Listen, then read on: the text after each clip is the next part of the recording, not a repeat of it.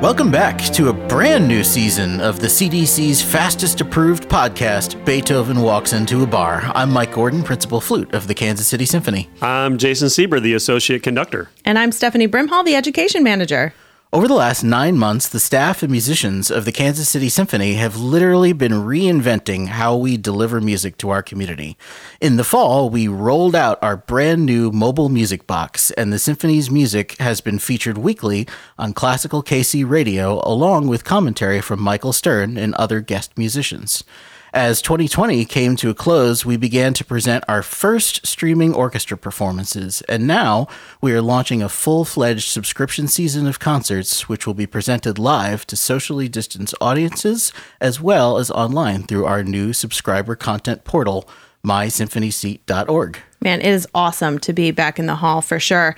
But, you know, not all of our audiences can be back in and and I am working really hard on providing some additional digital content for our younger audiences, our educational series. And you'll find a lot of these awesome videos that our musicians have really just stepped up and created some great content for our um, little learners, but also just people who want to know more about the orchestra. So you will hear um, from lots of our members of the orchestra about different concepts like what is a glissando or what does it mean to play staccato, all the way to, you know, um, how do I take a good breath to play the tuba? Lessons, all like that, and, and all in between. So I'm really excited um, for you to check those out at kcsymphony.org as well. I'm excited to check out those educational videos myself, Stephanie. Who knows? I might learn a thing or two as a conductor. You yep. never know. It's never too late to learn. So I'm excited to check those out as well.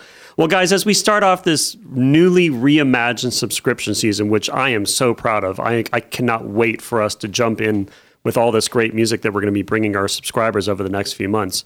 It just seemed like the right time to sit down with our very special guest today, the boss himself, the head cheese, the principal suit, the main manager, our executive director, Mr. Danny Beckley. Welcome to the show, Danny. Thanks. You guys are digging through the bottom of the barrel here for me, aren't you? This is good.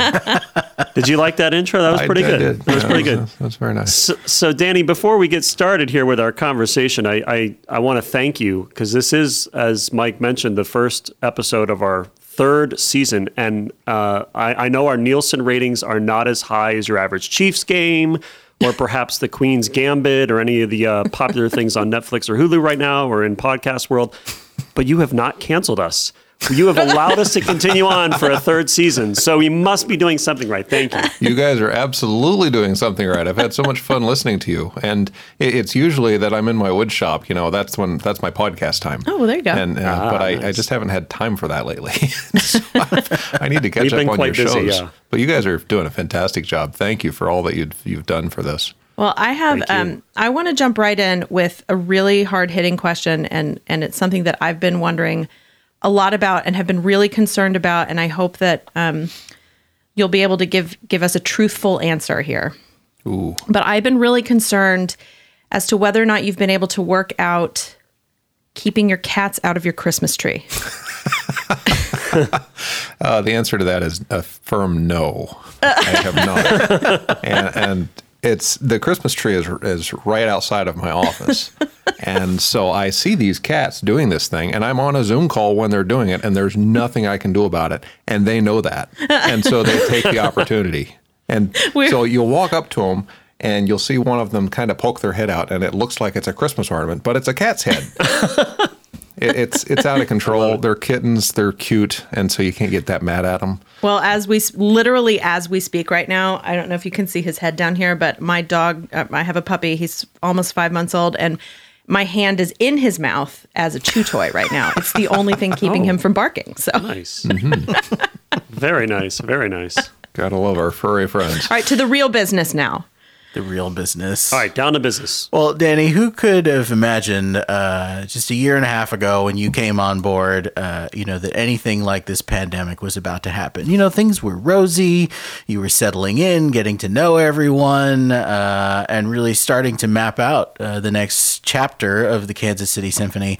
And then along comes March, and all of a sudden, uh, you know, we're not able to play concerts uh, for the first time well, really ever.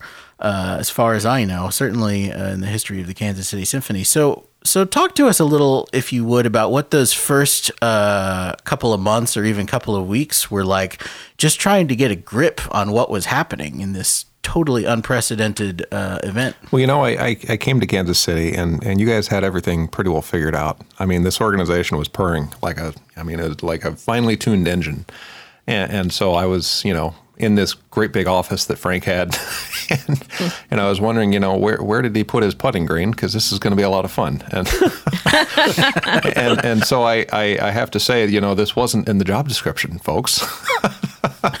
um, but, but no, no nobody saw this coming, and, and none of us. It was not in any of our job descriptions to to to take on a, a once in a century pandemic uh, for a symphony orchestra. And it's interesting because there's nothing to look back on. There's nothing to say, what did they do in 1918 when this happened? Because we didn't have American orchestras in 1918 that were of the caliber that we have today professional, symphony, unionized, all the rest of it, orchestras. And so there's there's nothing to look back on. And so all of the uh, the network of people that I've built up over the years to to provide me counsel and guidance and you know what would you do in this situation? They're like, oh, good luck. and so right. it's um, it, has been really interesting. We were in a music director search meeting because we have that going on too, and uh, and that was in uh, March, March twelfth or thirteenth, whatever the day was, and uh, and in, in comes our development director Alex Shapiro, and he says the mayor just closed the city. Oh, okay. So we we knew that we would have something to deal with. We didn't know what, and I think the hardest part of this was having the goalposts move so frequently we don't we didn't have any idea what we were going into. We had no idea how long it was going to last, and we didn't know what the impact would be. You know, we were saying maybe we can come back in the summer and do something. You know, surely by September we can be back, and uh, you know, you know the rest of the story. So it was really a matter of you know it, this hit hit home really quickly, and you know with with the three of you too. You know, sitting down and saying, okay, what are we going to do? And that's how this podcast came to be. That's how a number of other things came to be, and um, and this organization has just been super responsive to these to these really interesting conditions. I totally agree, Danny, and I'm glad you figured out what to do next because I don't know if we still have figured out what to do here on the podcast. We're still figuring it out day by day. No, I'm kidding. We're, we're, we're having a lot of fun doing this. Guys are doing great. Um, but let's fast forward a little bit then to the summer, and as it becomes obvious that we're not going to be able to have a regular season uh, we we came up with a brand new idea of this mobile music box series, and this was a huge success in the fall.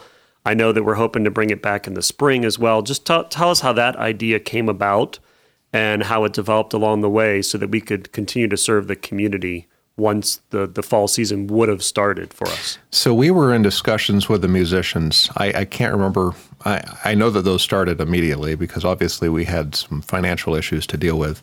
And so the musicians' uh, leadership uh, was just really terrific in working with us and talking through things, and really grounded in a, a set of set of facts.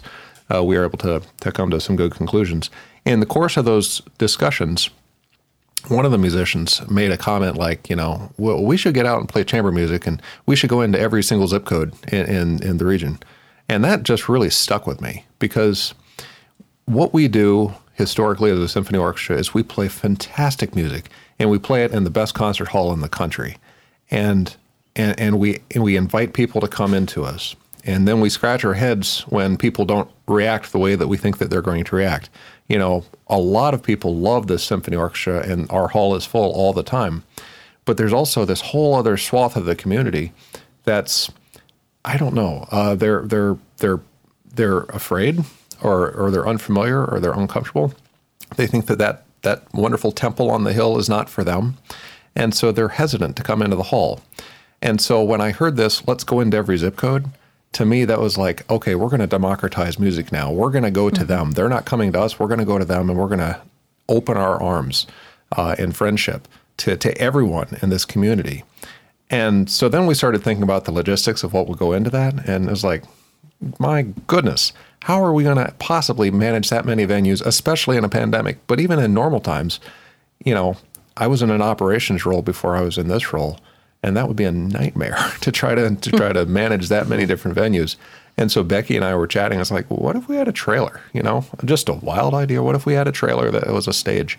And so that's kind of how the idea began. And, and we developed it over time. And, and the mobile music box was the ultimate result. You know, we talked a lot about, uh, a lot at the end of season two. Um, you mentioned that when you came into this job, you know, the organization was was purring. It was it was running well. Things, you know, things were going right. And and we've talked a lot recently about how sometimes I don't want to say that can be a detriment, but it can um, prevent you from taking leaps and doing new things and trying, you know, trying different things. And so, you know, obviously we've had to experiment with some brand new, you know, wipe the slate clean and start over. And again, while it's not a silver lining, it is, you know, it was something that really kind of kicked us in the butt and said, all right, well, you have to do something new. And the mobile music box series has really been something that I think we've always needed to do. And we always have known that we needed to engage with our community in a different way. And this was just kind of the nudge or shove, I guess, that we needed to to be able to do that. And you know, I think that can be said for a lot of things that we're currently doing with our videos and you know our our virtual subscriptions and things. But I think the mobile music box most um, represents kind of the the outcome of that kick in the butt. yeah. It's interesting because I remember when I came in here and I had had a couple months under my belt and and it occurred to me that this that that everything was running so well because everybody was used to doing the same thing over and over again. And there wasn't a tremendous amount of uh, uh, new things happening. It was like you know we're doing the things that are tried and true. We've been doing them for a long time and we're just going to keep doing those things. And so they're done very well. And so i was saying guys we really need to flex our creative muscles here. Let's and, and so i was trying to do things to inspire creativity in people. And well nothing inspires it like a crisis yeah. and, and so yeah. once we saw this pandemic hit everybody in the institution has just been going into hyperdrive with with with creative thoughts. I mean, the the the musicians and you know Mike, you you you bought a whole recording suite and learned how to edit videos, and then you inspired some of your colleagues in the orchestra to do the same thing and to make all of these all of these wonderful videos you guys have been doing. And then the staff has been figuring out different ways to solve problems, and uh, and, now we're operating on a diminished uh, number of staff, and and so they're they're learning new skills they never thought that they would need to know, and, and so it's just across the whole organization, everybody is just being uber creative.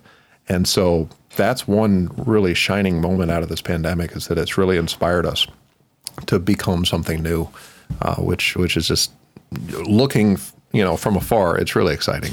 Yeah, I certainly agree, and you know, our listeners may remember uh, toward the end of our last uh, season, we had we had Dave Sullivan and Fabrice Curtis on, who are doing uh, or who did this incredible uh, Christmas Advent calendar. I mean, there's there's so much of that going on at the uh, individual musician level and and organizationally, uh, certainly culminating now in this subscription season. So so let's back up a little bit. You know, I'd I'd love to hear a little bit more about uh, some of your past work because you, interestingly enough, uh, came out of the tech world, or at least spent a period of your career in the tech world, and and I'm really interested to know, um, you know, after these last you know eight nine months, how that uh, how that background and how that experience has kind of shaped uh, the direction we're taking now with the symphony. Yeah, I, I knew it would be applicable. I I didn't know it would be so applicable.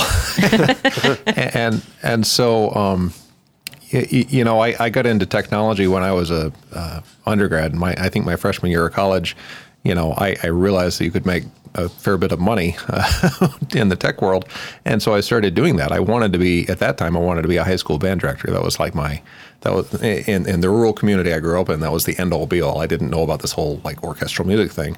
I soon discovered that, and then I wanted to be a trombonist, and so I, I started really getting serious about about performance.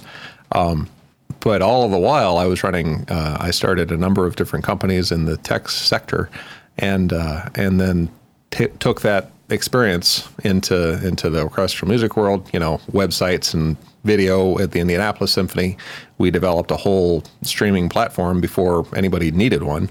Um, and and so we we installed this this really intricate uh, multi-camera system, things on tracks and moving all over the place, and robotics, and it was really cool. Um, and, and, I thought that that would be my foray into video for a while. Um, and and I know in Kansas City we'd probably uh, we we would we would get to that eventually. Um, but it was clear to me that the video and the internet and everything else is happening. Uh, it's a great way to make new connections with people. Uh, if the Chiefs just played in their stadium and they were never on television, would they get the kind of audiences that they get? And, and so it's it's that parallel where I think it's so important. Um, you know, the the internet is really, and musicians aren't going to like me saying this, but the internet is really replacing touring. And so, where orchestras really had to travel the country and physically be present in all of these different communities in order to build their brand and to build their artistic identity in, in the in the eyes of the classical music world, um, now we're doing that through through video and through the internet. And so you see these, you know, the Met Opera broadcasts really were the the leader in this for a long time. And then you saw other other orchestras, you know, just dump their entire libraries of content online and make them available. And it makes the music so much more accessible to people. Mm-hmm. It sets the musicians up as rock stars because now you actually recognize people when you go into the hall and you see them on the stage. You're like, I saw a video with that guy, and that was really good. And so you you you form these connections, and everything that we do is person to person. You know, it's it's person to person in order to deliver the art. And so now we're developing a means to reach people in this whole new way, to get to know our musicians and the music and the composers and the conductors and the artists and all of this, to, to get to know all of this in this whole new way. And so I think that there's a whole a whole opportunity of interaction uh, that's not possible when you ha- when you're one of 1,600 people in the concert hall, where you can you can engage with this music on your own terms and in your own way, and actually have interactions with our musicians. And I think people are going to be really excited about that. So, long answer to say the technology is very applicable to our present circumstances and, and what I think we'll need in the future. All right. So, you alluded to this just a minute ago. So, you were a trombone player our still am. Um, previous, still am. Yes, I know. Yep. I, I, have to remind myself. I always say my husband was a horn player, and he he still is. Um, recovering, I think. but our um, former, uh, ex- our executive director prior to to you getting here, Frank Byrne, is a tuba player. So, what is it about low brass and executive directing? Is there is there a, a straight line there? Why is it that the low brass become the top brass? oh, so nice, Jason. Ooh, this is well asked. Wow. I can't take credit for that. Mike Mike Gordon wrote this. Uh, wrote that uh, actually. I, am stealing. I did, line, but it, you. But it's a really good line. It was written for your voice, though, Jason. Why is it that the low brass become the top brass? Well, I'll tell you. So when I was a bass trombonist, uh, you know, audit, you know, actually taking auditions and all of that, we there were people in their jobs that had been bass trombonists of their orchestras since like the Eisenhower administration, and so there just weren't that many jobs open that you you know would pay a living wage, and all of you all of you know this, but in the world of the bass trombone, when there's you know one per orchestra, um, it's it's especially difficult. And so I came up in a time when there just weren't that many opportunities available, and so it was uh, it, it was frankly this or do do you know do something else can take a completely other turn. I went into the tech world but but i felt like i had this sort of dual personality because i was also trying to be a musician and so the prospect of being involved in music full time um, for me was very enticing and so eh, you know running businesses and the technology and the music and all of it kind of comes together and if you sort of mush it all together you get an executive director job description. And so to me, it was uh, it was a really enticing way to go. So it's it's all about being a musician with limited employability, is what you're saying. hey, you know, th- this pays better than Starbucks, so. no,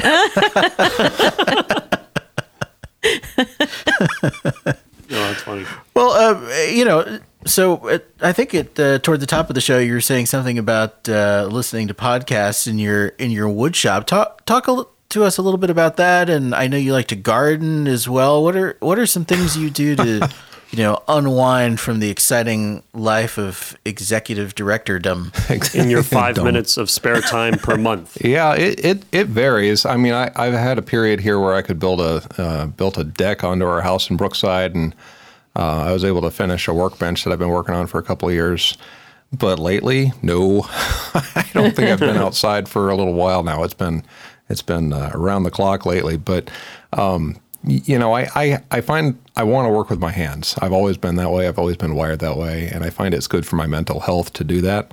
And and then anything I undertake, I really try to put my all into it. And so I'm I'm new to gardening, but I've really gotten into it. Like I'm, I, I, I you know I, I read the books, I watch the videos, I, I do all of it, and uh, so I we we we went crazy. I ripped all the grass out of my yard, and I I turned the entire backyard into like an English, you know, cottage garden sort of thing. Uh, and then in woodworking, it's the same idea. You know, I love really nicely made furniture, and you can't find it anymore. Uh, all the factory stuff is junk. So, when did you? Um, when did you get into this gardening thing? Have you experienced like a full spring with all of your new, your new landscaping in?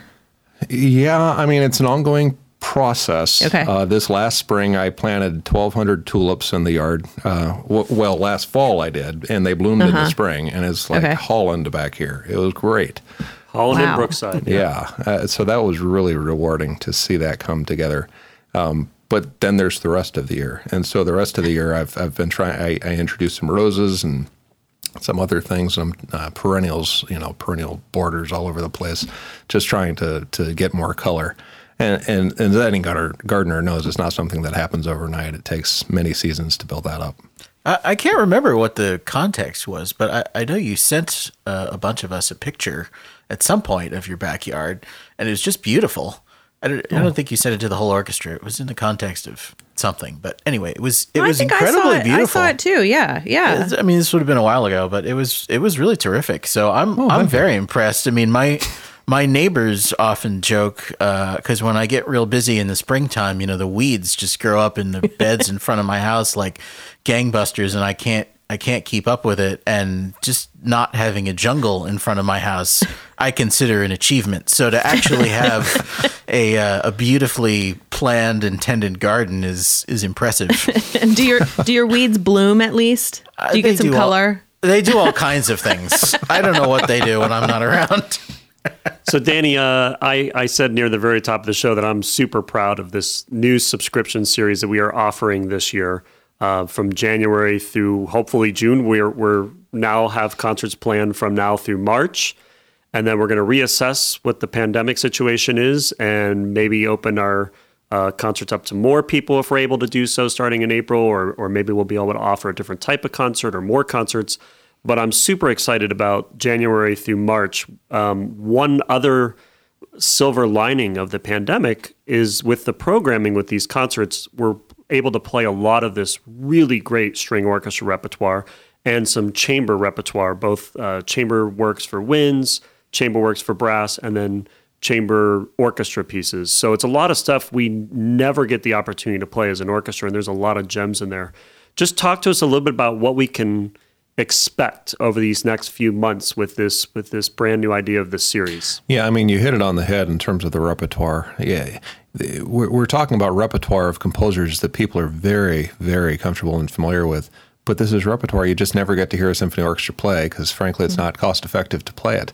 You know, we have an orchestra of 80 musicians. Why would we do a piece for a fraction of that? So um, typically we're doing the, the, the big symphonies and everything else.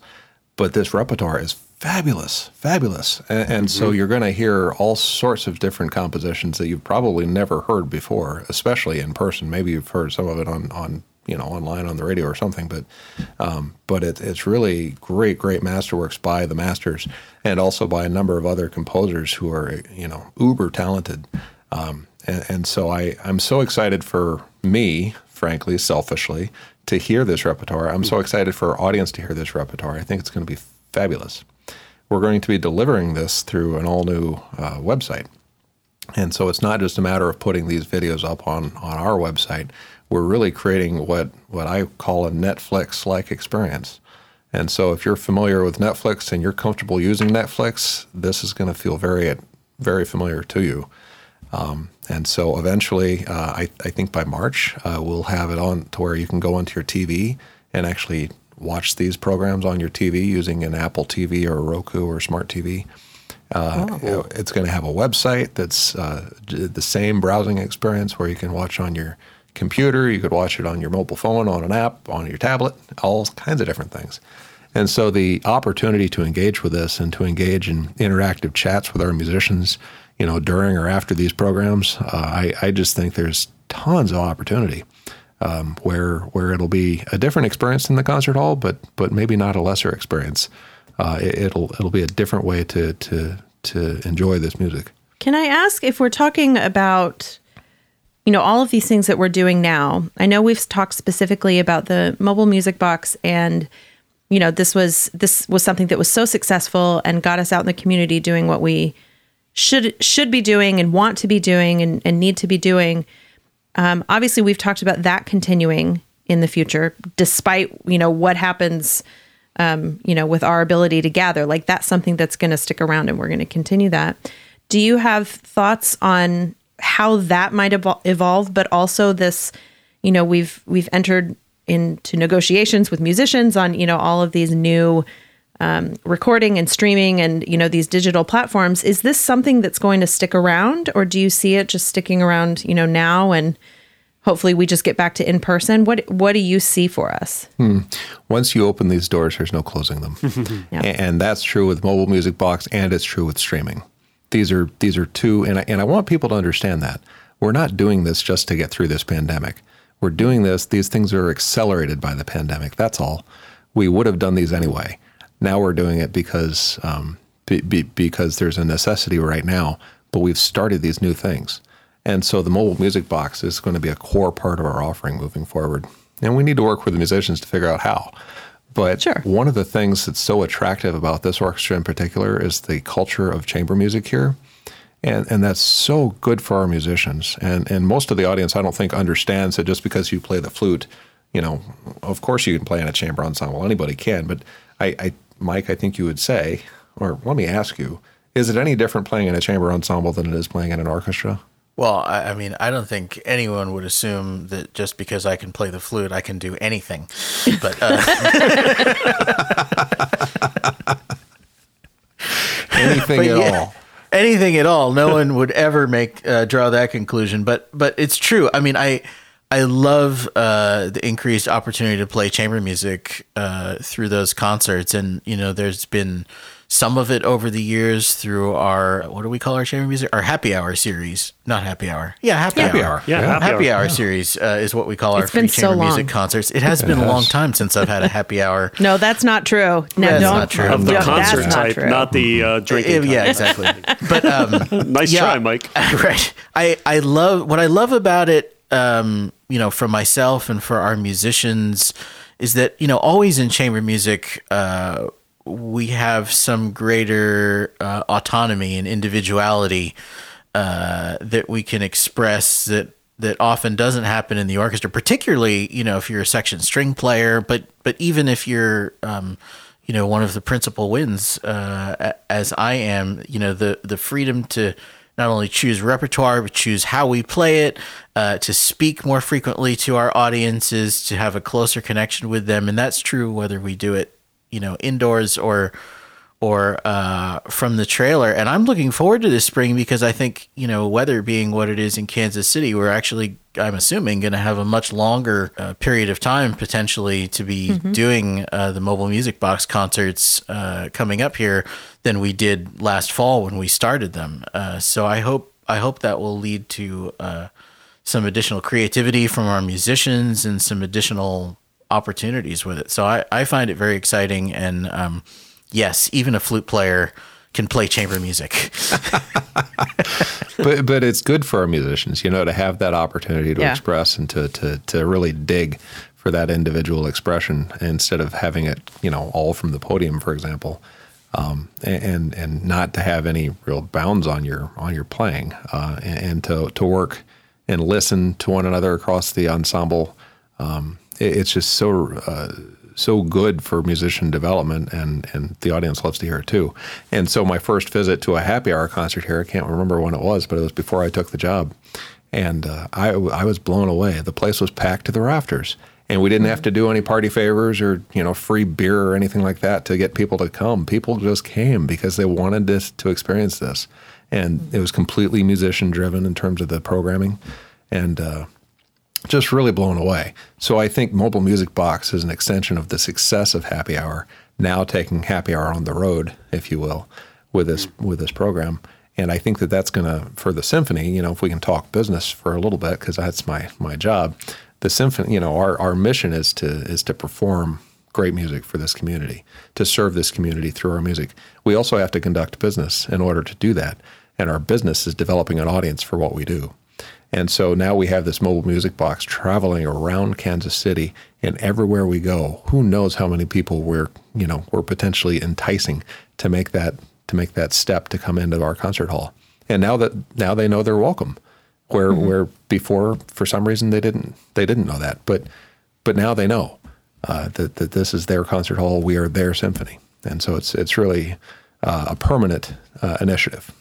Yeah, one of the things that um, that I'm really looking forward to, you know, the next year or two or three is seeing how these new things evolve and kind of become, you know, synergistic with with our more traditional programming in the hall. Um, because I think I, I mean I agree with you. I think they're really going to bolster everything about what we do and the the online stuff. I've really come to find um, I, there's sort of two there's two kinds of online content for me as far as classical music is concerned, orchestral music. You know, there's there's stuff that wasn't really made for streaming. It's sort of like, you know, there's there's video of a, a concert that happened with people there and, you know, you sort of have this fisheye view on other people experiencing a concert. And then there is content that really was made for the internet, um, made for streaming. And I find that very much more compelling and engaging actually. And i think it's a a powerful medium that's been somewhat overlooked. So i love that that's a thing that's really come out of this period and it's something that we're starting to do and it's it's difficult. And it's um you know it's it's all new and you know seeing the organization and you know other orchestras other individual musicians figure it all out you know on the fly has been pretty exciting to watch and participate in. So I'm I'm really looking forward to seeing how that evolves. Yeah, and that that too is the same idea. It's it's it's trying to get people to engage with our music in a different way. And and so now we're making it accessible to everyone. We're we're making it so so that, that you can you can learn more about this music and, and appreciate it more. And when you come into the hall, it's going to mean all the more to you um, because because you have that that opportunity online. And so I, I think as far as the sort of uh, uh, you know path to really becoming a classical music lover, it has to start somewhere. We can't just say, you know, this is great music and you should really make this part of your life. There has to be some some onboarding. There has to be some some way that people come into this art. And so I think, uh, to Mike's point, you know, the the the opportunity to do interesting things online, not just recreate the the concert experience, but actually do some sort of interactive uh, element that's really more one on one rather than one on 1600 um, uh, online, I, I think is really valuable. This is going to be really wonderful, like like we've been saying. So if you don't have a subscription yet, you should seriously consider getting one with the symphony this this year at mysymphonyseat.org. Um, Danny, we've come to the most important part of our conversation. This is uh, very serious, and um, like I said, without a doubt, we can't let you go without hearing your answer to these next two questions. Is it more serious? Sorry, is it more serious than the cats in the Christmas tree? Oh, much. Mm, maybe not doozy. as serious as that. That was pretty serious. Okay. okay. What is your? And I already think I, I think I already know the answer to this. But what is your favorite beverage of choice? Oh boy, it depends. No, it can't, it, depend. It, can't it just has to be one answer. You're only allowed one answer. That's what is your favorite true. beverage? We've allowed other people to. Okay, you can have two answers. How about that? all right, all right. If if I can have a broad answer, my favorite beverage is beer. I love that. Okay, good. Go. That's yeah. a good broad answer. You know, I I, I think your... if I had to make a choice, I would not I would not give up on the beer. What kind of beer varies by the season, but mm-hmm. yeah, of mm-hmm. course, yeah, yeah. Okay. Yeah, but what no, are you drinking right now in the in the winter? Uh, so in the winter, I, I especially this time of year, I tend to gravitate towards Guinness, uh, and mm-hmm. and your, nice. your your your your stouts and porters and those kind of things. Uh, and then yep. in the summertime, I really well, actually all year round, I really like the German uh, German pilsners. Um, th- mm-hmm. Those are pretty hard to pass up. Um, one of my favorite discoveries was uh, Grunauer. Um, and mm-hmm. you know, second location outside of Vienna. like I, right. I still don't know why that is, but it's really cool, and they have wonderful beer. And so, um, so I, I will say, if I had to pick that, that would be it. But it's funny because I went all through college as a low brass player, not drinking at all. Uh, I, I, I didn't start what? drinking until I got into orchestra management. so, so, what does that tell you? That's what finally pushed you over the edge, right? Over the edge. okay, so that. beer, yeah. Beer, anything else? You can have a couple here. What else? What, what else do you like to drink besides beer? Well, so if I'm hitting the liquor cabinet, then there's a uh, something called a dark and stormy. Nice. That a friend of mine in Charleston introduced me to, which is a dark, uh, dark rum and ginger beer. Uh, and and a lime, and that's it. It's a very simple drink, which means I can make it, and so um, that's that's also a wonderful thing. But I I, I really, Jason, um, I I am not at your level. I, and I don't know if I ever will be, having heard of your liquor cabinet at home. But I love bourbon. And uh, yes, you and do. So I'm, I'm We've had many search. good discussions about bourbon. Good, that is good. I'm glad. Those are all good drinks. All good drinks. So let's say you're uh, enjoying a Guinness or a good stout or porter right now with Mr. Beethoven in a bar. We just hmm. celebrated his 250th birthday. So besides wishing him a happy belated 250th, what would you want to ask Beethoven? Wow. First of all, I think that'd be a really, really cool conversation. At some point, I would want to ask him about that uh, cadenza in the Ninth Symphony, when, when, you've got all the different voices doing their things, and it's it, it uh-huh. it's it's kind of crazy sounding, but then it sort of re- yeah. resolves.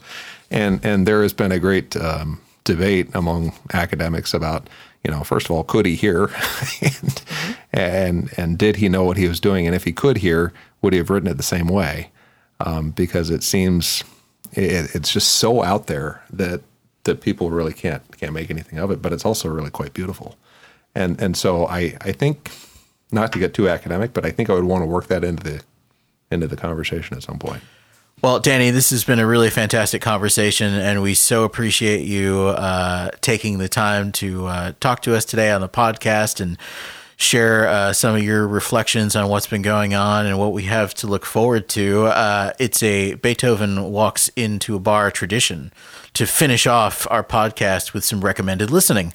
Uh, for hmm. our listeners, so uh, it's you know not absolutely required, though we will publicly shame you if you don't have some recommended listening. Oh, I, I, tell you, for, for, for, first of all, thank you for inviting me to be on on your show here. Uh, I I really think you guys are just amazingly good. I can't imagine, I I can't believe how well the chemistry just worked because we we conceived this thing like literally in a half an hour. you guys it's just, true. just taking it from there, and, and so uh, so so really, congratulations on such a such a good job, and and and I'm honored Thanks, to be with you today. So thank you for that. My recommended listening right now. So 2020 was a difficult year for sure, and just very very stressful. And I'm a bass trombonist, and so I, I like the big big symphonic music. And so Mahler is my go-to all the time. Mm-hmm. But I think if I had to, if if I had time right now to sit down and just let the let the stereo play for a couple days on end, I would probably try to plow through the Shostakovich symphonies. And it would be mm. Chicago mm. Symphony. It would be the New York Philharmonic. It would be one of those, you know, '80s New York Philharmonic. But it would be like big, and uh, and, and I think that would just be good. I don't know that that kind of music right now would just really fit my mood. so I I don't know if it would fit other people's moods, but uh, but that that's what would really get my blood pumping. Shostakovich is always good. yeah. Always great. Yeah. Yeah. Yeah. Well, I'd like to recommend, uh, if you have not checked it out yet, the Kansas City Symphony just released a new recording within the last few months of two pieces by our good friend Jonathan Leshnoff, an amazing composer. Uh, his Symphony Number Three and his Piano Concerto, which we just gave the world premiere of last season with fabulous pianist Joyce Yang. Uh, both pieces are on that recording. The orchestra sounds great. Joyce sounds great. And I think you'll really love Jonathan's music. It's always very engaging and amazing. So check that out. Mike, what do you have? Well, you know, we were uh, talking about repertoire we don't often play uh, because it's either for, you know, just strings or chamber orchestra. And and I thought back to a performance I did years ago of uh, the wonderful uh, Schoenberg Second Chamber Symphony.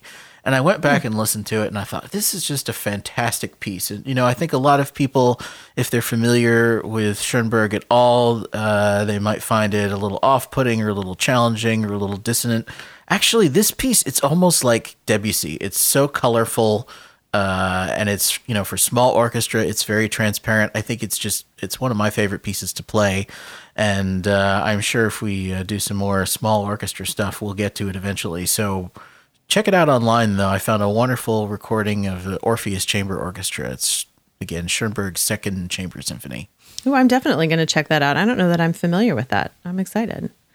Um, so I'll wrap up the the recommended listening with a recording of the Rachmaninoff symphonic dances, and I choose that because these dances are at the top three probably of my all time favorite symphonic repertoire. Um, it makes me happy. I loved playing it um, as a clarinetist. I love listening to it every time. It it just makes me happy. And it's a new year. It's 2021, and I want to start it off happy. So definitely Rachmaninoff symphonic dances.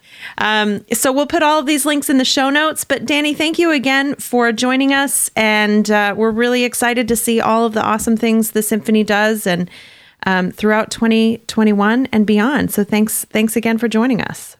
Thank you for having me. It's been a, lot of fun. So, next week, we meet the boss of the brass section, principal trumpet Julian Kaplan.